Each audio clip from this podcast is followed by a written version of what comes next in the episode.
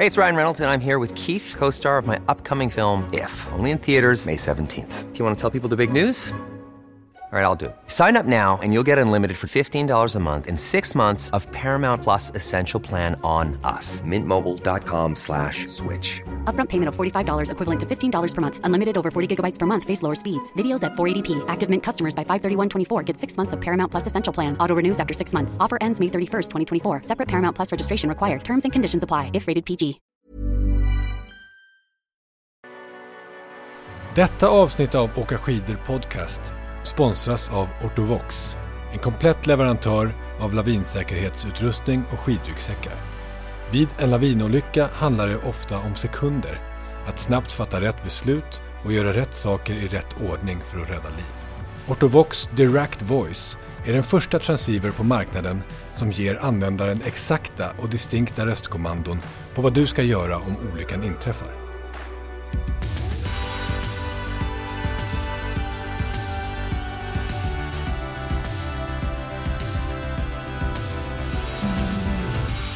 Hej och välkomna till Åka skidor podcast.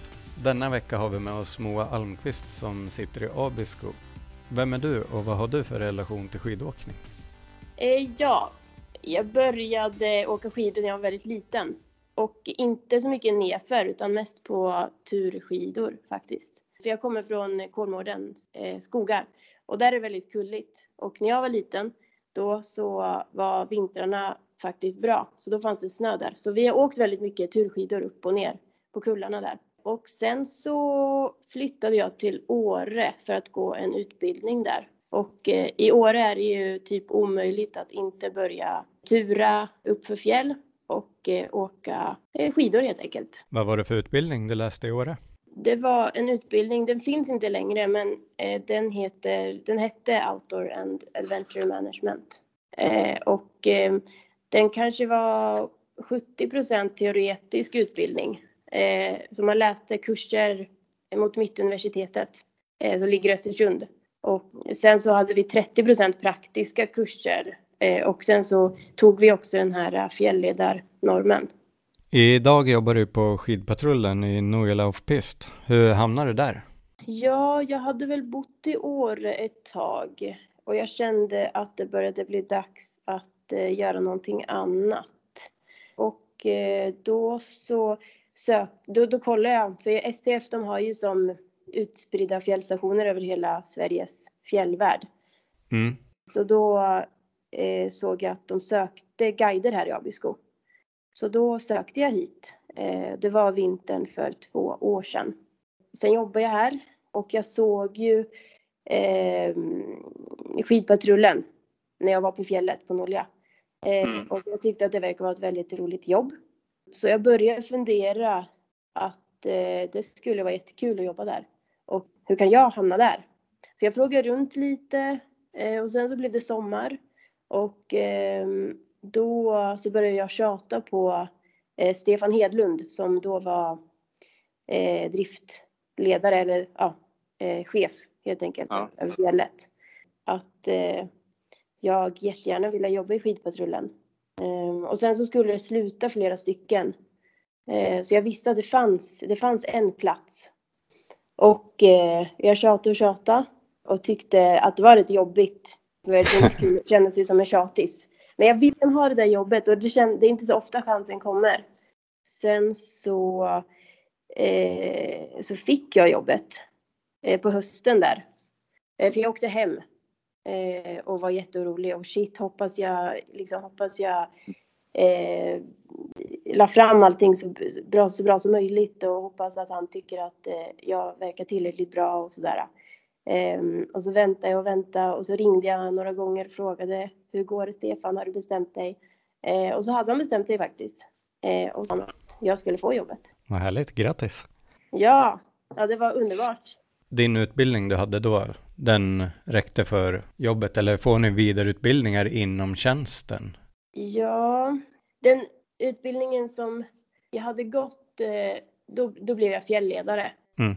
Det, det är liksom, eh, man läser ett antal, eller man lär sig ett antal olika moment eh, ute på fjället och till havs. Okej. Så ba, bara den, eh, att vara fjällledare, det räcker egentligen inte. Eh, utan man måste också vara eh, gärna lavintekniker. Mm. Och den, att bli lavintekniker då måste man först ha läst en kurs som heter Pro 1 eh, som Svelab har, Sveriges förbund eller vad man ska säga. Eh, och sen måste man läsa nästa kurs som heter Pro 2. Okej. Det är där så blir man lavintekniker. Och sen så är det bra, i fjällledare så ingår det första hjälpen också. För man måste ju kunna ta hand, det, det handlar, alltså att vara skidpatrull det handlar ju också om att ta hand om eh, människor som skadar sig i backen. Precis. Så det är bra att ha någon första hjälpen. I fjällledare så ingår det ett, en tre dagars första hjälpen. Eh, och det är bra att ha, det är bra att ha så mycket första hjälpen som möjligt egentligen. Så det finns liksom längre första hjälpen-kurser som är på tio dagar. Det finns ju den här uh, Slaus utbildning till skidpatrull som man också kan gå. Hur ser en dag på jobbet ut för er? Det finns som två olika roller kan man säga som man delar på. Så den ena personen börjar kvart i sju och det är väl den personen som eh, bör- då börjar man fylla i som ett eh, workflow som är, det heter InfoX. Det är ett program som eh, kommer från Kanada som de har använt här Okej. väldigt länge. Eh, och i Sverige så använder vi också det och det är liksom eh, hela Lavin-Sverige fyller i väderinformation, lavininformation, observationer och så vidare och snöprofiler som man gräver ute. Och så det här, progr- det programmet använder man och så fyller man i väder, eh, väderdata, eh, lavinobservationer och så vidare och så vidare. Eh, och den här personen som börjar kvart i eh, åtta, det, dens roll är att liksom analysera lavinläget för dagen Okej. utifrån vä- vädret som har varit och vädret som kommer. och sen sätta som en lavinprognos för skidområdet och för det här Trafikverkets område som vi också jobbar med i skidpatrullen på Norlia. Och eh, sen så kommer nästa person in eh, kvart över åtta. Så då summerar den första personen, ja men så här, så här tänker jag idag, så diskuterar man lite om man till exempel måste eh, spränga på morgonen i skidområdet, sänka lavinfaran. Kan inte öppna lyften om inte skidfaran är nere på ett. Ja, förståeligt. Ja, så diskuterar man där, om kommer vi behöva spränga idag? Eh, och det här ska man ju gärna ha, det här har man kanske bestämt lite innan, eh, eftersom vi vill försöka öppna i tid. Ja. Det är väl som en flytande diskussion som man har dagen innan och på morgonen, tidigare på morgonen också. Och så tar man de beslut som måste tas. Ehm, och så kanske man åker och spränger. Och sen eh, resten av dagen så handlar det ju mycket om att eh, se till så att eh, skidområdet är, är så säkert det kan vara så att säga. Och även så har vi det här projektet med Trafikverket att järnvägen och vägen ska vara säker. Så där, där ingår det att vi till exempel går och gräver snöprofiler för att se att vi, att vi har lyckats hålla lavinrisken eller lavinfaran nere. Järnvägen till Narvik kanske vi ska berätta. Ja, precis. Ja. Och bilvägen mot riksgränsen från Abisko. Ja, eh, för det är som en rätt, eh, eh, det är en brant eh, nordsida och ostsida där som Ja, kan samla väldigt mycket snö. Eh, så, och, där har man ju valt att bygga sådana här gasäckskanoner för att kunna bekämpa eh, lavinfaran. Mm. Eh, lavi, laviner. Eh, för att de inte ska nå ner till vägen och järnvägen. mm. Ja, och sen så åker man skidor på berget och ser till så att eh, gäster har det bra.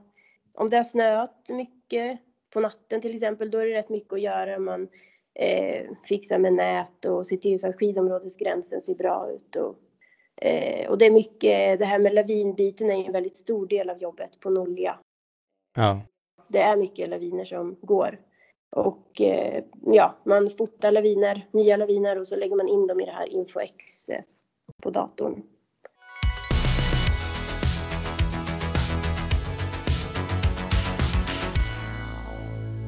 Nolja är ett litet speciellt berg. Kan du berätta lite om skidåkningen där? Ja, det finns ju ingen, eh, ingen pistmaskin utan allting är ju off-pist. Eh, så det är lite speciellt. Och sen så eh, har vi som ett skidområde som vi eh, avgränsar med käpp och rep. Eh, och, och innanför det här skidområdet så bekämpar vi så att det ska vara eh, nere på en etta på den här längdskalan. Eh, och utanför skidområdet, där finns det också jättemycket åkning om man skråar både norrut och söderut. Där eh, bekämpar vi inte, så där är det lavin, lavinprognoser som gäller. Eh, men det, finns väldigt mycket rolig terräng där. Men då, då, är det, då är det helt andra, andra premisser som man åker under eftersom då måste man ta eget ansvar för sin åkning. Ja. Och, och det, det är lite speciellt för att själva skidområdet är inte jättestort. Det finns väldigt mycket åkning i skidområdet. För allt utanför skidområdet som den här, alltså den häftigaste åkningen finns. Men ja, den kan man ju inte alltid åka eftersom det kan vara lavinfarligt helt enkelt. Och då är det ju inte så smart att åka där.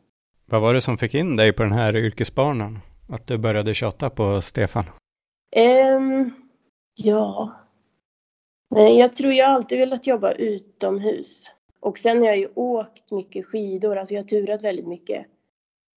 Då, då ser man ju snön runt omkring sig hela tiden. Och man vill liksom förstå någonting som man ser runt omkring sig och eh, befinner sig i, det vill man ju förstå. Dels för att eh, det är kul att förstå saker, men också för att eh, man vill ju inte dö. Nej, nej det vill man ju helst inte. Nej, verkligen inte. Um, så det, det liksom väcktes väldigt intresse för, för snö. I, ja, när jag flyttade till Åre kanske jag började egentligen det här, ja men shit, det finns ma massor att lära sig om snö. Vad är det som är mest fascinerande med snön? Ja, ja men att den kan, den kan ju vara både så snäll och så osnäll på något sätt. Ja och så kan det hända också så dåliga saker. Om man tar fel beslut helt enkelt. Alltså det kan ju vara det bästa som finns. Alltså en puderdag som, som när vi åkte på Nordliga förra året. För ni var ju ja. på här. Jag ja, precis. Eh, och då hade det ju, det var ju skitbra. Man kunde ju åka, då var det ju, då var det ju relativt säkert. Så kunde man ju åka på eh, många ställen. Ja. ja, det var bland de bästa åkningar jag haft i Sverige. Ja, Ja, det var ju sjukt fint verkligen. Mm. Det kan man läsa om i årets första magasin. Just det, det borde man göra. Vad använder ni för utrustning när ni är ute på berget och analyserar? Hur går det till? Dels så handlar det mycket om observationer. Eh, alltså att man tittar ut eh, på, på Norlia då och ser om det har gått laviner under natten. Eh, och, och, det säger ju som rätt mycket, om det har gått laviner så säger det rätt mycket om eh, lavinläget, lavinsituationen. Och sen så samlar man väderdata och då så har man sådana här mätplatser.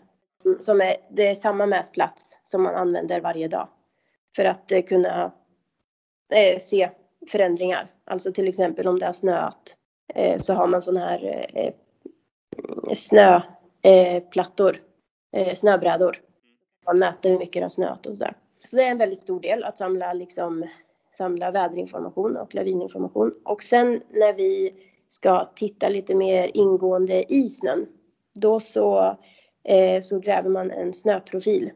Och då så behöver man lite olika verktyg. Det är liksom inget eh, eh man kan köpa som allt själv egentligen. Och det är inget sånt här. Det finns specialverktyg men eh, det använder man inte jätteofta. Eller vissa använder det, men vi gör inte det. Så då behöver man en spade för att kunna gräva. En sond eh, för att kunna mäta upp eh, så att det blir rätt storlek på profilen och sen kunna mäta snödjup och sådär. Och så behöver man en eh, måttstock. Sen behöver man en lupp kan man ha för att kunna kolla på snö, snön närmare. Penna, anteckningsblock.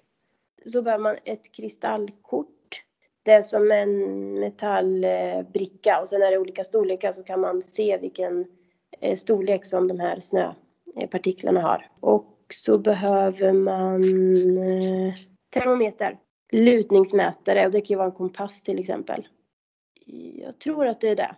Hur lång tid tar en sån här snöanalys? Det ska inte ta så lång tid. Man har som... Hur lång tid har man? Jag minns typ inte. Det går på rutin nu. ja, alltså det, det, får ju, det är ju max liksom en halvtimme. Verkligen max, max. För att man ska, tanken är ju att man, man ska lägga så lite tid som möjligt på, alltså man ska vara noggrann. Det är bättre att hinna göra fler eh, snöprofiler än att lägga en timme på samma snöprofil. Jag förstår. Utan då är det bättre att lära sig alla moment eh, snabbare. Mm. Men eh, man, man, som, man gräver ut en grop och sen så, eh, så identifierar man olika lager i snön. Och så eh, noterar man allting i, i ett, en bok, ett block. Mm. Och sen så eh, kan man också göra, så mäter man temperatur och så kan man göra lite olika tester i den här profilen för att se till exempel hur snön, ja, hur snön eh, reagerar.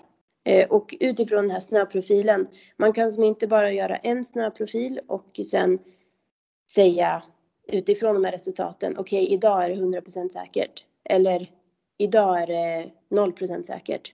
Utan den här snöprofilen, den är ju eh, bara en analys över hur snön är just där. Ja.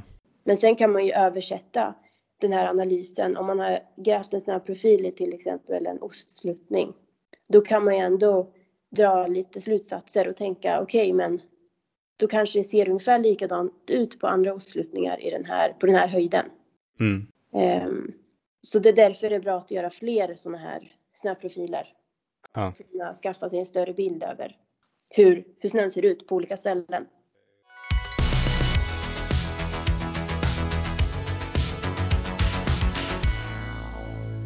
Sedan år 2000 så har Abisko varit Sveriges lavincentrum och många lavinexperter har börjat sin resa där. Men ni guidar gäster också. Hur är det? Ja, vi har ju sådana här off-pistvisningar. Och eh, det är ju superkul att eh, kunna visa upp eh, Nolia för människor som kommer dit och kanske inte har varit där förut. Eftersom det är ett så speciellt fjäll och det finns massor häftig åkning. Och som det som är, är kanske att det kan vara lite svårt att hitta all den här åkningen själv. För vi har de här pissvisningarna, för liksom tanken är att vi som har åkt där så mycket, vi ska kunna hitta den bästa snön och hitta de säkra åken just för den dagen. Mm. Så det är som, jag tycker det är en perfekt, eh, perfekt liksom del av det här arbetet för att man får både hålla på eh, tillsammans med sina kollegor och liksom analysera snön och tänka kring snön. Och så får man också den här delen av att faktiskt eh, arbeta och guida gäster. Så det är superkul. Vad är sämst med det då? Att guida gäster eller jobbet? Guida gäster? Vill man bara dra på för att man får ett bra åk, men måste stanna upp och vänta in eller? Nej, jag tror, typ, jag tror inte att jag tycker att det finns något som är sämst egentligen. För att eh, Mm. alltså man, det, vi har ju inte sådana guidningar varje dag. Nej. Eh, så man hinner ju åka mycket själv. Mm. Men det kan nästan vara lite skönt att kunna fokusera på annat än sin egen åkning. För det blir som en helt annan liksom, dimension. När man måste, man måste ju ta ansvar för andras säkerhet då. Ja. Vad är bäst? Med jobbet. Ja, vad är bäst med att guida? Ja, men jag tror det är det. Att liksom kunna få chansen att använda sina kunskaper till att eh, få visa andra. Någonting som man tycker är väldigt kul, men på ett säkert sätt. Att liksom Mm. implementera de här kunskaperna. Och jag tycker det är speciellt med, med snön, eftersom jag är så intresserad av snö. Att känna att, ja men shit, jag kan, jag kan ändå lite om snö. Och jag kan Ja. eh, ta ansvar för andras säkerhet. Och det är en väldigt, det är som en boost för en själv. Som är väldigt Mm. här faktiskt. Hur är det när du är ute själv? Slappnar du av någon gång eller tänker du alltid på jobbet och stannar upp? Eh, Jag tror det, det är omöjligt att inte tänka på snön. Eftersom man går på den, man känner på den, man ser den. Om man är ute på skidor. Mm. Så det, alltså, även fast det kanske inte syns så eh, går man ju och analyserar hela tiden. Eh, Okej, nu, nu känns snön så här. Eh, Okej, nu ser jag, oj, där har det släppt en liten ravin. Oj, här är det spricker snön upp. Eh, oh, här var det skare. Oj, vad är det här för... Eh, oj, kolla här. Om man liksom, till exempel, om man råkar trampa igenom snön. Ja. Eh, ibland om det är eh, lite snö, då kan man ju som trampa igenom och så kommer man till de här, eh, den här bottensnön, den som ligger närmast marken. Och den snön, den, den är som, den har ju legat där väldigt länge. Eh, och den har ju ofta bildat eh, bägare och facetter. Och det kallas ju so- sockersnö. För att när man tar upp den i handen så här så bara rinner den ut. Eh, känns som socker. Och den är ju väldigt rolig att kolla på. Så det, det händer saker hela tiden liksom som man, man tänker på och undrar över. Åh, vad är det här, vad är det här? Stannar du upp och antecknar och tar med det till jobbet dagen efter då eller? Eh, in, nej, jag brukar inte skriva så mycket, men ta bilder och så och ta med. Så det, det jobbet sitter lite, det är en del av ens livsstil också på något sätt att eh, man är ute så mycket själv. Mm. Man med någonting som man är ute i. Så det går liksom in i varandra på något sätt. Jag och min pojkvän, vi brukar eh, gå ut ibland och gräva snöprofiler Mm. för att det är roligt. och då, och då, och då liksom brukar vi eh, lägga in det sen. I, det finns, man kan lägga in sådana snöprofiler i ett eh, program på datorn. Ja. Sen dela den med andra. Eh, så det brukar vi göra. Så de kan man, Mm. det, det är bra för eh, mig själv sen i jobbet. Ja. Ja. En lite bättre uppfattning om snön. Eh, Ja, det är som en liten mysig grej vi brukar ibland. Romantiskt. Ja, verkligen. Man sitter där i gropen och fikar lite och fint väder och ibland, det är det inte alltid men. Mm. Har du någonsin råkat ut för något allvarligt på berget? Nej, jag har inte det. Känns lite läskigt att säga att man inte har det. Men eh, inte, inte ännu. Man, man vet ju att man utsätter sig för en, för en risk när man går ute. Eh, och man försöker väl, man gör väl allt för att risken ska bli så liten som möjligt. På något sätt. Men vissa saker de händer ju bara ändå. Alltså man kan ju bryta benet eller vad som helst. Eh, om man har otur, så att säga. I'm Sandra, and I'm just the professional your small business was looking for. But you didn't hire me because you didn't use LinkedIn jobs. LinkedIn has professionals you can't find anywhere else, including those who aren't actively looking for a new job but might be open to the perfect role, like me. In a given month, over 70% of LinkedIn users don't visit other leading job sites. So if you're not looking on LinkedIn, you'll miss out on great candidates like Sandra. Start hiring professionals like a professional. Post your free job on linkedin.com/people today. Hi, I'm Daniel, founder of Pretty Litter. Cats and cat owners deserve better than any old-fashioned litter. That's why I teamed up with scientists and veterinarians to create Pretty Litter. Its innovative crystal formula has superior odor control and weighs up to 80% less than clay litter. Pretty Litter even monitors health by changing colors to help detect early signs of potential illness. It's the world's smartest kitty litter. Go to prettylitter.com and use code ACAST for 20% off your first order and a free cat toy. Terms and conditions apply. See site for details.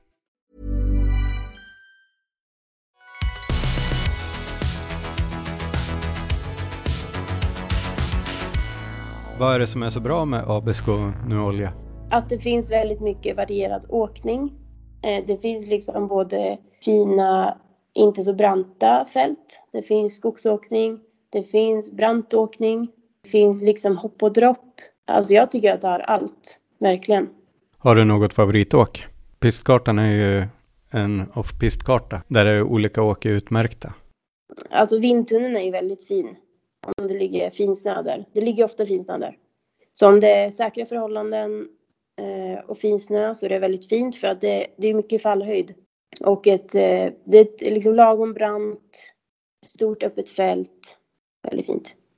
Och sen Lavindalen är fint. Det var där vi åkte. Ja, där var det bra åkning. Ja, för där, där är det som att snön liksom bara väller in. Den ligger som där och bara väntar på att få bli åkt på. Och så där kan man också hitta rätt mycket fin skogsåkning. När du inte åker på hemmaberget, vad åker du helst då? Turar du runt omkring i trakterna eller åker du till andra orter? Nej, jag håller mig mest här alltså. En vanlig vinter då skulle man kunna åka till Norge. För där finns det ju sjukt mycket turer man kan göra. Ja, Men nu är ju gränsen helt stängd. mm. Men eh, det positiva är väl att man, då kan man lägga mycket tid i fjällen här. det tycker vi att man ska göra. Ja, verkligen. Det, nackdelen kanske är att till vissa fjäll är det lång anmarsch och sådär. Men det är värt alltså. Mm. Speciellt om man, om man har några dagar. För då kan man ju faktiskt gå in med tält. Och så sover man i tält och så turar man på dagarna. Vad är viktigast att tänka på när man ska ut och åka på pist själv? Om man ska gå ut med tält och åka några dagar, eller ligga ute några nätter och gå på tur. Man får ju som uppskatta sin egen förmåga. Det är väldigt viktigt.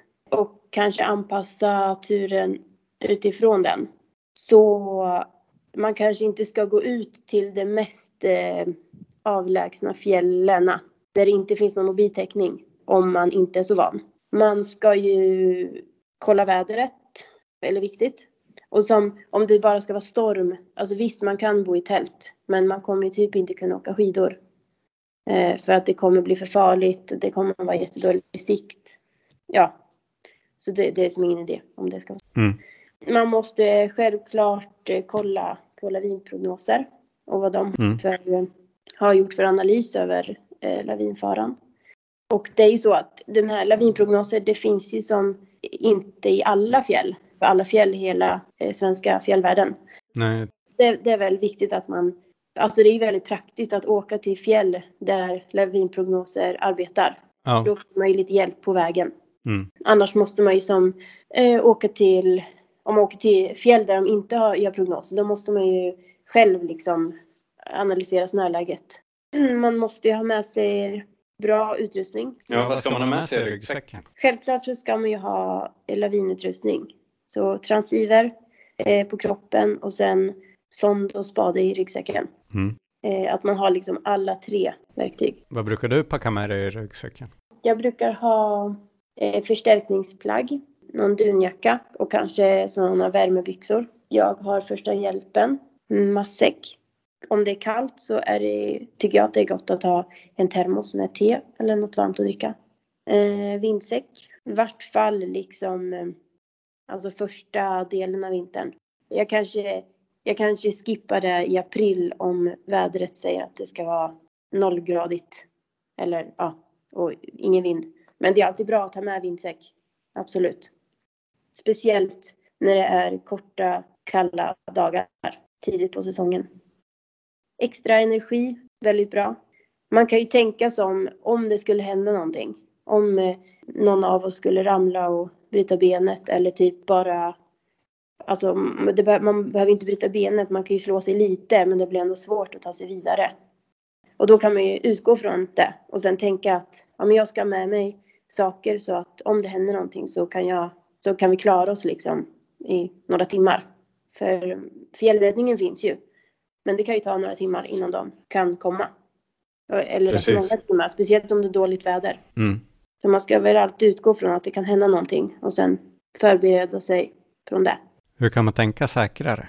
Jag tror det är viktigt att eh, vara medveten om eh, när man tar en risk. Alltså när man letar upp till exempel brant eh, terräng där det kan gå laviner. Och eh, bli medveten om att eh, alltså ett tecken som man kan se rätt tydligt runt omkring sig på att det är lavinfarligt. Mm. Till exempel så här äh, sprickor runt skidorna. Typ äh, att det har gått eh, laviner. Att man ser liksom färska laviner runt omkring sig. Det är ju rätt uppenbart att då är det lavinfarligt. Ja. Mm, att man hör sådana här, äh, har du hört det? Sådana där vumf-ljud. ja, att det snön går under. Ja, precis. Eh, Det är de här svaga lagren längre ner som liksom kollapsar. Hålla koll på vädret runt omkring sig. Om man till exempel ser, shit det ser ut som att det kommer in eh, dåligt väder och man befinner sig på väg upp på en rätt seriös tur till exempel. Det som kanske är, det är mycket brant terräng runt omkring, man kan gå säkert upp. Men om det skulle bli dåligt väder så är det lätt att hamna i brant terräng. Eh, Så Mm. då kanske det är bättre om man ser att shit, det börjar bli dålig sikt att liksom redan då vända ner och gå tillbaka medan det faktiskt är lätt. Mm. Eh, för jag tror man kan ju som eh, vara ute och bara gå på och liksom kanske inte tänka så mycket på vad man gör egentligen. För det är, det är ingen, som, ingen som kommer säga så här stopp. Eh, eller någon vakt som kommer stå stopp, det där är farligt. Ehm, utan där måste man ju själv tänka till och inse, bli medveten om liksom de där riskerna som finns runt omkring. Mm. För det, det är ju som aldrig värt att dö. Nej, det är rätt dumt. Ja. Du nämnde ju lite vad man, när man packar i väskan att det är korta dagar. Hur klarar man mörkret? Ja, ehm, där handlar det kanske mycket om att anpassa turen efter hur många timmar man har att jobba med. Eh, för man vill som inte, man vill ju inte vara på något fjäll eh, och så blir det dåligt väder och så blir det mörkt. då blir det väldigt svårt att hitta ner. Utan där man får anpassa turen och sen ha med sig de här extra säkerhetssakerna. Eh, eh, alltså till exempel vindsäck, extra energi, termos och pannlampa. För det kan ju ändå bli så, till exempel man har planerat en tur som tar eh, fyra timmar, men så händer det någonting eller så har man tänkt fel och så tar den lite längre tid och så hinner det bli mörkt ändå. Mm. Eh, så då är det bra att ha till exempel pannlampan. Man kanske som hinner komma ner till eh, lite säkrare terräng. Eh, men det är jobbigt att gå i mörkret. Mm.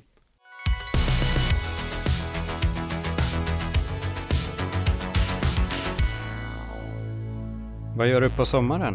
Är du året runt i Abisko eller? Lavinerna behöver man ju inte analysera på sommarhalvåret. Nej, tyvärr inte. Jag önskar ju typ att det var så. Men um, ja, lite olika. Men det blir, jag jobbar ju som säsongs, uh, säsonger. Mm. Så det brukar ju bli, när säsongen är slut här i slutet av april, då kanske, då är man ju ledig som ett tag om man inte har bestämt att man vill börja jobba direkt efter. För man inväntar ju liksom att en sommarsäsong någonstans ska börja. Men jag har varit, eh, för då brukar man vara ledig som ett litet tag. Eh, och jag har varit eh, mycket här i Abisko på sommaren också faktiskt. Det är mycket bra cyklingar på sommaren. Är det downhill eller stig? Nej, på stig bara. Mm. Och, men jag har jobbat mycket i Norge på sommarsäsongerna. Eh, men det kommer att bli svårt i år. Vad tror du om vintrarna i Sverige i framtiden? Du som analyserar och tittar på snö. Har du sett några förändringar under tiden du har jobbat? Ja, jag tror... Eh, jag har ju varit här i Abisko i tre vintrar nu. Och man har ju som pratat med människor här i byn som har bott här väldigt länge. Och dels så har det ju blivit eh, alltså flera förändringar. Till exempel att sjön lägger sig senare, eh, går upp tidigare. Att det, det, kan liksom regna. Vi hade ju som regn förra söndagen här. Okay. Eh, och det kan ju hända. Men det, det är liksom det där att eh, det börjar bli svårt att förutse. Det följer som inte det, det här uh, mer jämna mönstret fanns uh, för 20 år sedan. Mm. Uh, utan det har börjat bli lite mer upphackat och lite svårare att förutse. Till exempel förra vintern, då hade vi extremt mycket snö här. Ja, då var det väl några rekordår när vi var där och hälsade på. Ja, helt sjukt. Jag tycker det är skitkul som skidåkare och eh, alltså det kanske har varit så förut liksom att det har emellanåt varit en sån vinter. Eh, för ja, Abisko är, ett av, eller är Sveriges eh, nederbördsfattigaste område. Men man tror ju här uppe att eh, det kommer vara en förändring, att det kommer bli lite varmare vintrar och eh, lite mer nederbördsrika vintrar till exempel. Och till, jag tror om man tittar längre söderut i Sverige, eh, typ i Åre, för jag bodde där i typ fyra, fem år. Och då pratar man ju också med människor som bodde där. Och eh, det har man ju hört, liksom, ja, nu var det några år sedan jag flyttade därifrån, men man har ändå hört att det kan liksom börja regna och vara rätt långa perioder med varma temperaturer i januari. Och eh, att på något sätt att det har blivit som en, eh, ett nytt typ av mönster, att det har blivit varmare. Så jag tror vi, vi är ju liksom i den här klimatkrisen och jag tror att eh, eh vi ser ju, vi har ju de här tecknen runt omkring oss. En sak som vi kom, kommer se, eh, kanske lite längre fram, det är att eh, i Alperna så kommer de få kortare och kortare skidsäsonger. Så då kommer kanske fler människor därifrån att åka upp eh, längre norrut på semester för att kunna förlänga sina skidsäsonger.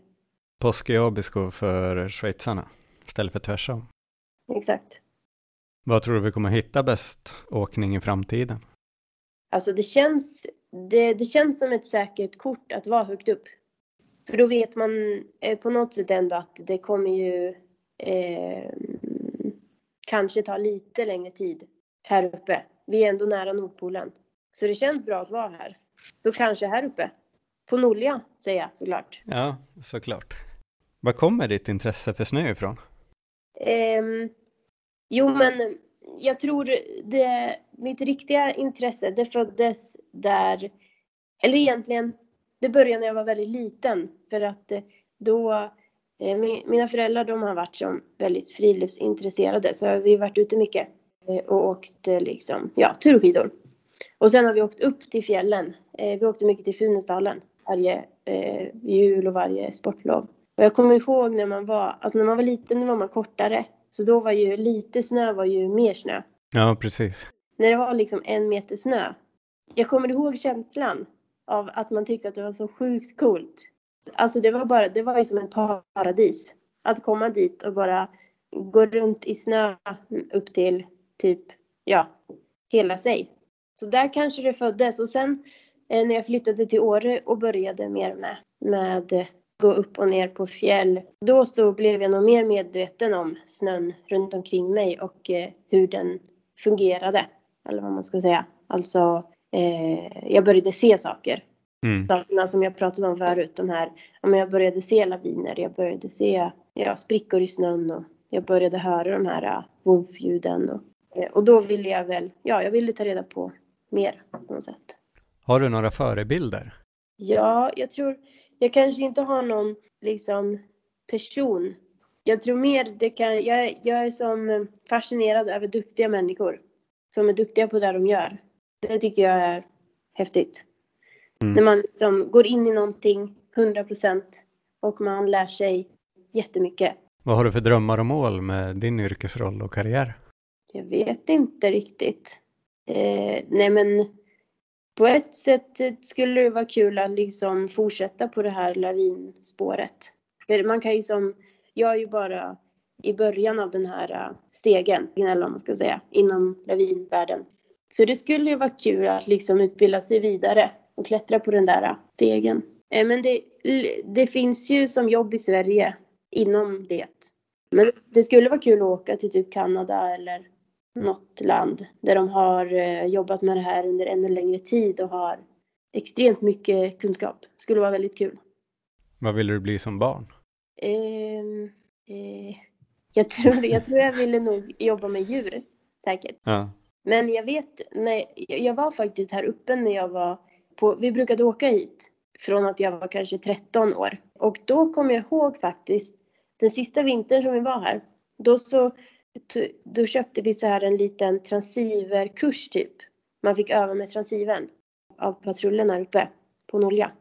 Och då minns jag, då frågade jag eh, hon som jobbade där i skidpatrullen, hon som vi hade som eh, kursledare, hur man blev på Nolja. Så där föddes nog ett litet korn, tror jag. Men, och då hade jag liksom ingen aning om att hur det skulle sluta, eller vad man ska säga. Att jag skulle komma tillbaka. Fina slutord. Tack för att du tog dig tid. Ja, men tack själv du. Jättekul. Det är jättekul att prata om laviner.